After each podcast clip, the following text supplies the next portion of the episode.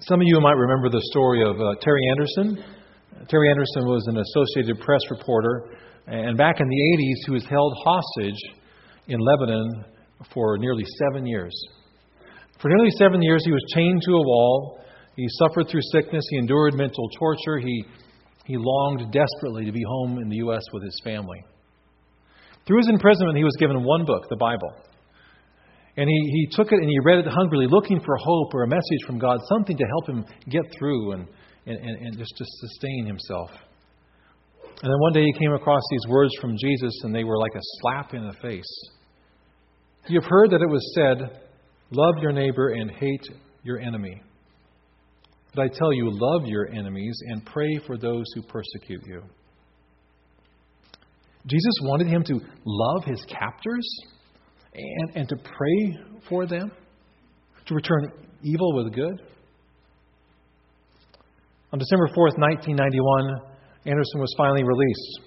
And the media surrounded him, and, and reporters began to pepper him with questions. What was it like? How do you feel? What are you going to do now?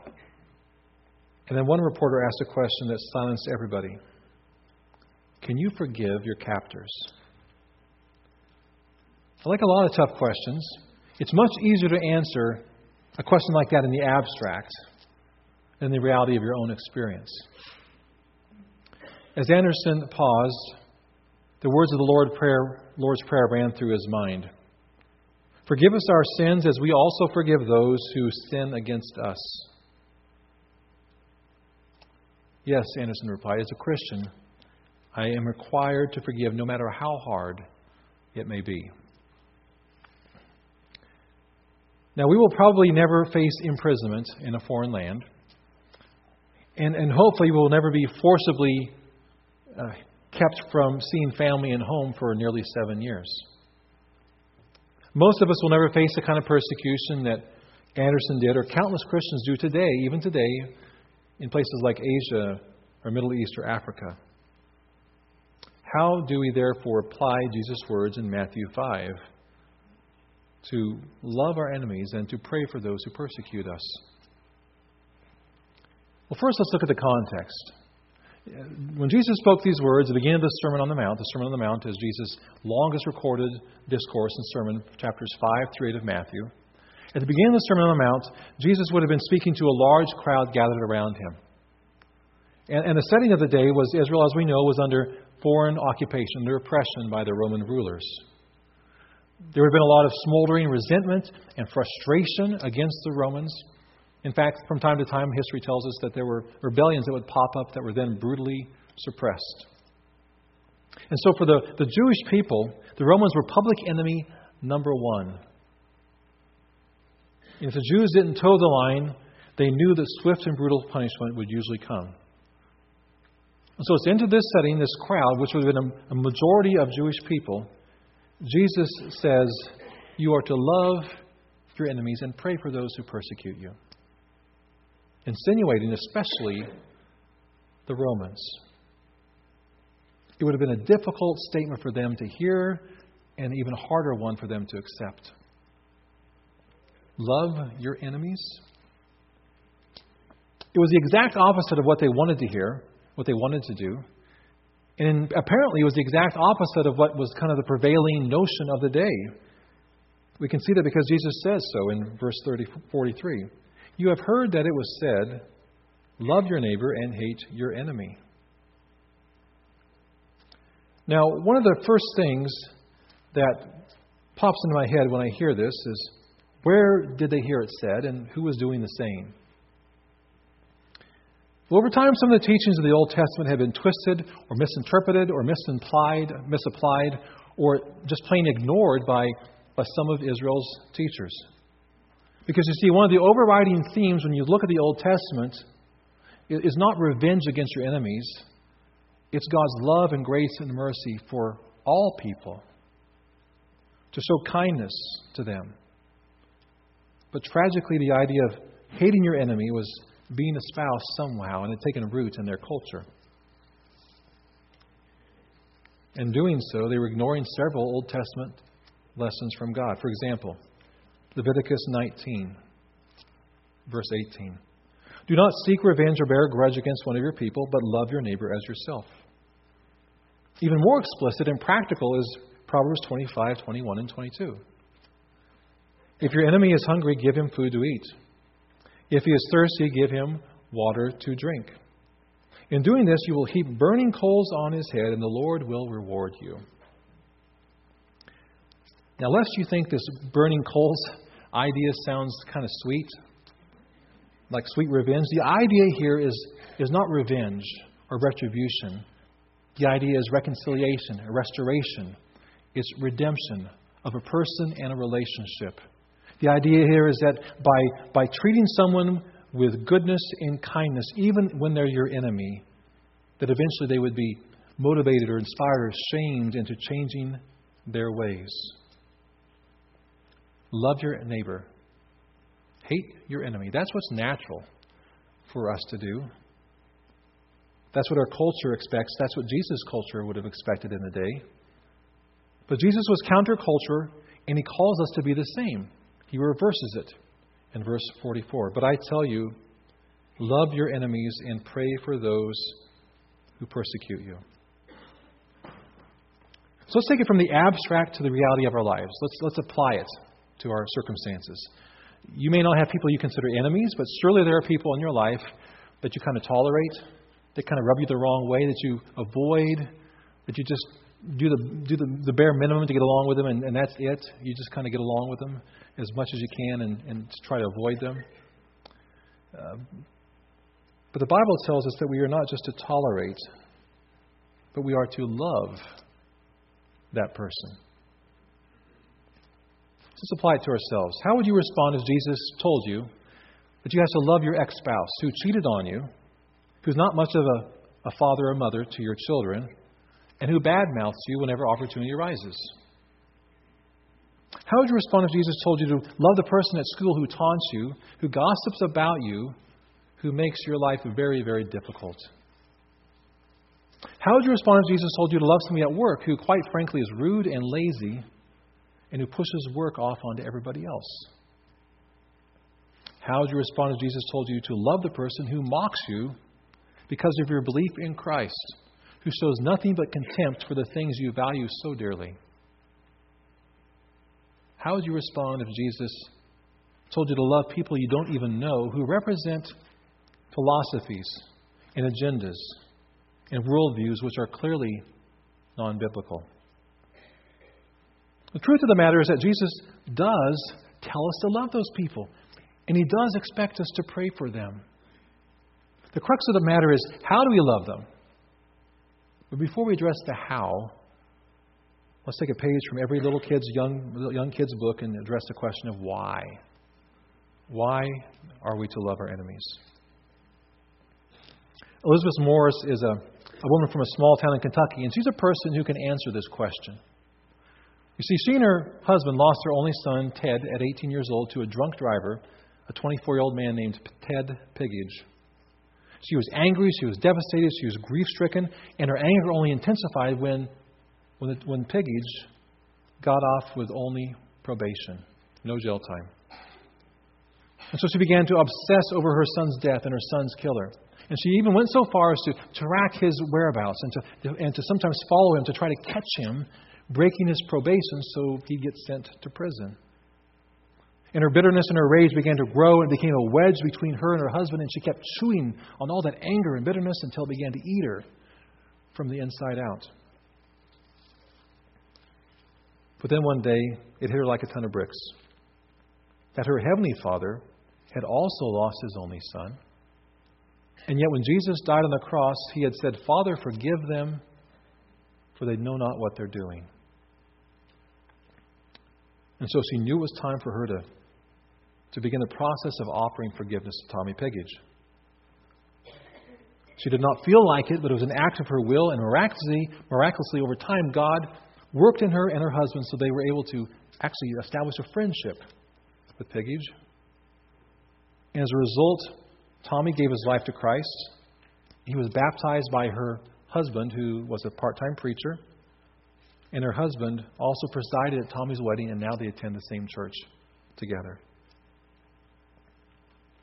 Elizabeth said, I can't tell you how good it felt to get on with life, to laugh again, to finally shake free from an anchor of hate that weighed me down. Why love your enemy first? Because it sets us free. It sets us free from the anchor that holds us down, from the disease that rots us from the inside, from, from the virus that robs us of our energy and our passion and our life and our ability to love. And we love our enemies first because it sets us free. Now, her decision to, to forgive and love Tommy influenced him for Christ, which leads us to the second reason to love our enemies. It can win others to Jesus. I mean, what's more unnatural than loving a man who drove a car that killed your only son?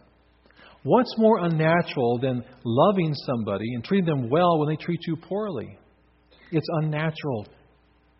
And when we do so, it catches people's attention, people's attention, and, and we can then point them to the God who gives us the grace and the ability and the power to, to love even those who would do us harm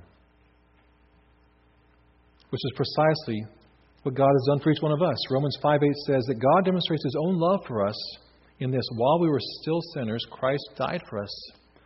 And a couple of verses later in, in, in Romans 5:10, Paul describes us as enemies of God before we put our trust in Jesus.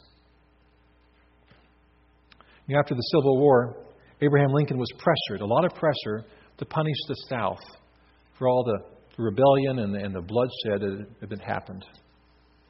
Lincoln resisted it and said, Do I not destroy my enemies when I make them my friends? Why love our enemies? Because Jesus died for them. And because no person is beyond the reach of God's love. And because as we love our enemy, our love for them from God points them to God. And because who knows? The enemy of today may be the brother and sister in Christ tomorrow. The third answer to the question of why I love your enemies is it tests and it strengthens our faith. Romans 12, verse 14 says, Bless those who persecute you, bless and do not curse.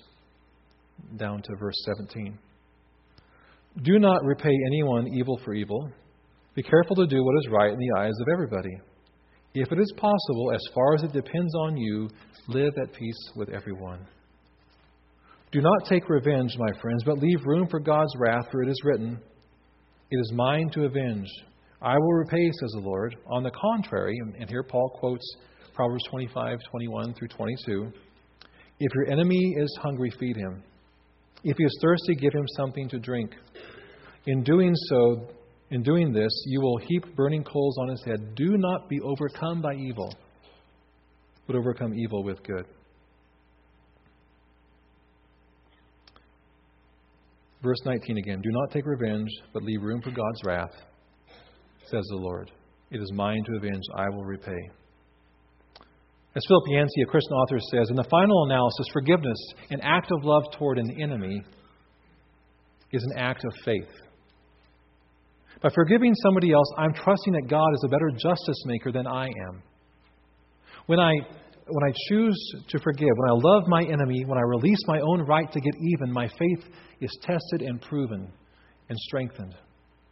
Because I show that I trust God to take care of things. I show that I trust God to deal with those who've wronged me.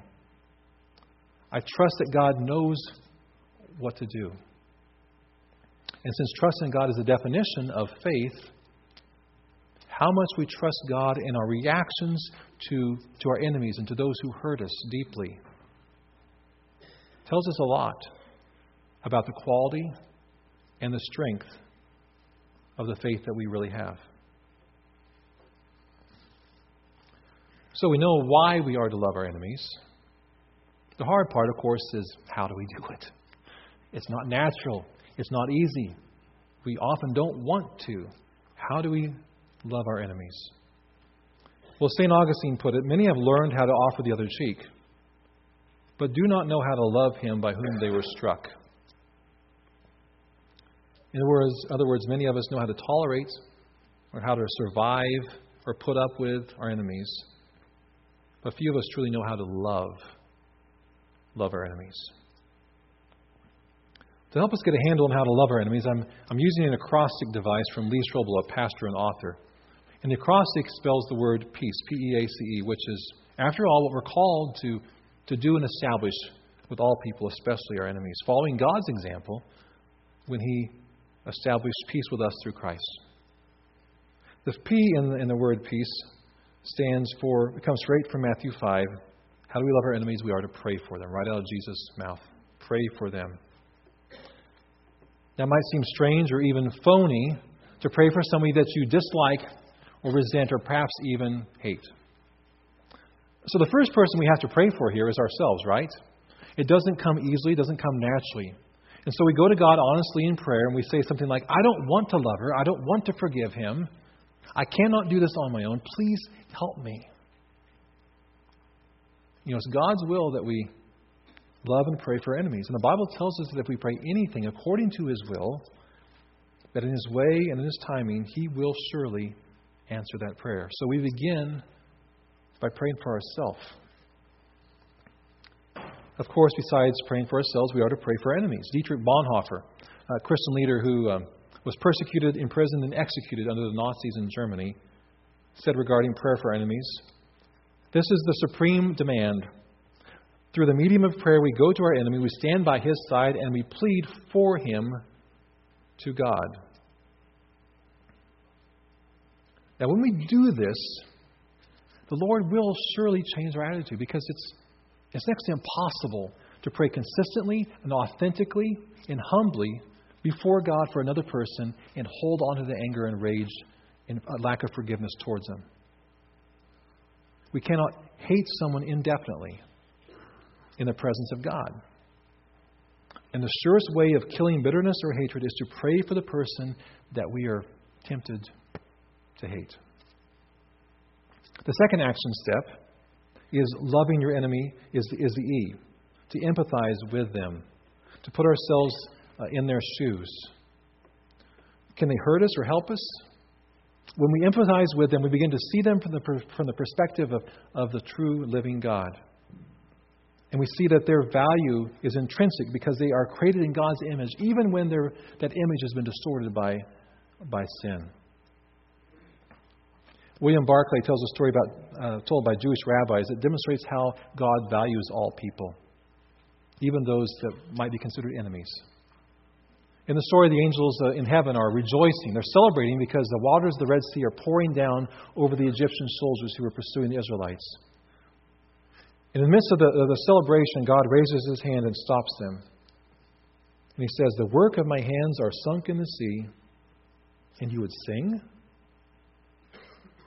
Ezekiel 33:11 God says this, as surely as I live I take no pleasure in the death of the wicked but rather that they turn from their ways and live.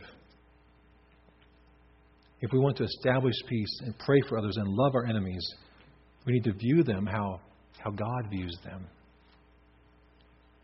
A person created in his image, a person whom God himself loves. The third action step in loving our enemies is to act for them. Now, you're going to notice it says serve them, and you put together then it's P E S C E, which does not spell peace. So Pastor Doug can spell peace, P E A C, but it's supposed to be act, act for them. Luke 6:27 says, "Do good to those who who hate you." In other words, help them when they need help, offer congratulations when they succeed, celebrate with them when they succeed, be generous when they're scraping bottom. Respond with kind words when their words when they try to use their words to bait you. Look for ways to serve them. Act for them and for their best interest. And your relationship will eventually turn and change. The fourth action step in loving your enemy is to confess to them. Not always, but often, in any strained or bitter relationship, the blame can be shared. And it's important, whether it's jealousy or stubbornness or ambition or simply a, a misunderstanding, misperception, or, or a bad attitude. It's important to be able to, to take responsibility for your part in it, to confess wrong, because nothing brings healing quicker in a relationship than humbly admitting wrongdoing and asking for forgiveness. It's disarming, and our enemy will quickly realize that we are serious about dissolving whatever it is between us. And then finally, how are we to love our enemies? We are to emulate God to them. Another word for emulate is imitate. Ephesians 5. Be imitators of God, therefore, as dearly loved children, and live a life of love just as Christ loved us and gave himself up for us as a fragrant offering and sacrifice to God. So, whenever we have questions about how to love our enemies, we can look to the example of Jesus Christ and how he gave himself for us, how he sacri- was, was sacrificed for us, how he loved and served us, even though we did not deserve it or, or could never earn it. And John Stott puts it this way Jesus seems to have prayed for his tormentors, actually, while the iron spikes were being driven through his hands and in feet. Indeed, the imperfect tense of the verb in the biblical account suggests that he kept praying, kept repeating his entreaty Father, forgive them, for they know not what they are doing. He continues to say, If the cruel torture of crucifixion could not silence our Lord's prayer for his enemies, what pain, prejudice, pride, or sloth could justify the silencing of ours? Unless we think we can excuse ourselves because Jesus, after all, was divine, we see the response of the martyr Stephen in Acts 7. He was being stoned to death, and his last words echo his Savior's Lord, do not hold this sin against them. Through the help of the Holy Spirit, we can love others, even and especially our enemies. Once again, verse 45. He causes his sun to rise on the evil and the good, and sends rain on the righteous and the unrighteous. If you love those who love you, what reward will you get? Are not even the tax collectors doing that? And if you greet only your brothers, what are you doing more than others? Do not even the pagans do that? If we want the world to recognize us as God's children, we are to love like God loves. If we do not love our enemies, we are doing no more than those who claim not to be God's children. Alfred Plummer puts it this way To return evil for good is devilish, to return good for good is human, but to return good for, for evil is divine. Now, our last verse. Verse 48, which is one of the most intimidating verses in the Bible Be perfect, therefore, as your heavenly Father is perfect. Now, I sincerely doubt that anybody in the world today would claim to be perfect like God is. After all, we all hopefully know that we're flawed. So, why is Jesus telling us to be perfect like God? Is that even possible? How are we to be perfect like God. Well, the Greek word perfect here is a little bit different than the word we use today for perfect. When we use the word perfect, we think of 100% pure, without flaw. But the Greek word here is teleos. It has a sense of maturity or wholeness or completion. And the root of the word means an end or a, or a purpose. And therefore, a person who is, is, is perfect if he realizes or she realizes the purpose for which they've been created and called and sent into the world. And what is the purpose for which we have been created? It goes all the way back to the beginning, where God says, Let us make humankind in our image, in our likeness. Our purpose is to reflect God's likeness in our actions, our words, our thoughts, our values, how we spend our time, our money, whatever it is, we are to reflect God's likeness. That's what Jesus is talking about. Therefore, be perfect. Accomplish the purpose for which God has sent, in, sent you into the world. Grow into maturity and completion. Accomplish the end and the means, the purpose for which I have sent you. And we do that by reflecting God's likeness. And it is no more apparent than when we do it and how we treat our enemies. Jesus says pretty much everybody loves their friends and family and neighbors. Most people do that. The difference when we show that we truly love God is can we love those who hurt us? And can we love those who have ill in mind for us? Can we love those who are enemies? Let's pray. Father, we thank you for this day. We thank you for your word. And Lord, um, Jesus calls us to do some pretty crazy stuff and intimidating things. And yet, Lord, we know that Jesus would not call us to do something and then not give us the ability through your Spirit and through your word to do so. And we confess to you, Lord, that it's very hard to, to love certain people and to forgive certain people. And, and yet, Lord, we're called to do that. And so, Father, we pray that your Spirit would help us to be working on us, to help us to get there, to begin to pray for people who we have ill feelings towards, to, to get to the place where we can forgive and yet even and yes, even love them and serve them and, and want the best for them. Lord, it is appropriate now as we come to the table to reflect upon how you've done just exactly that for us. We were considered your enemies. We were sinners, separated from you by, by our unholiness. And yet, Lord, despite that, you, you came to us through the person of Jesus Christ. You offered us a way, forgiveness, and love and mercy. You acted for us and served us.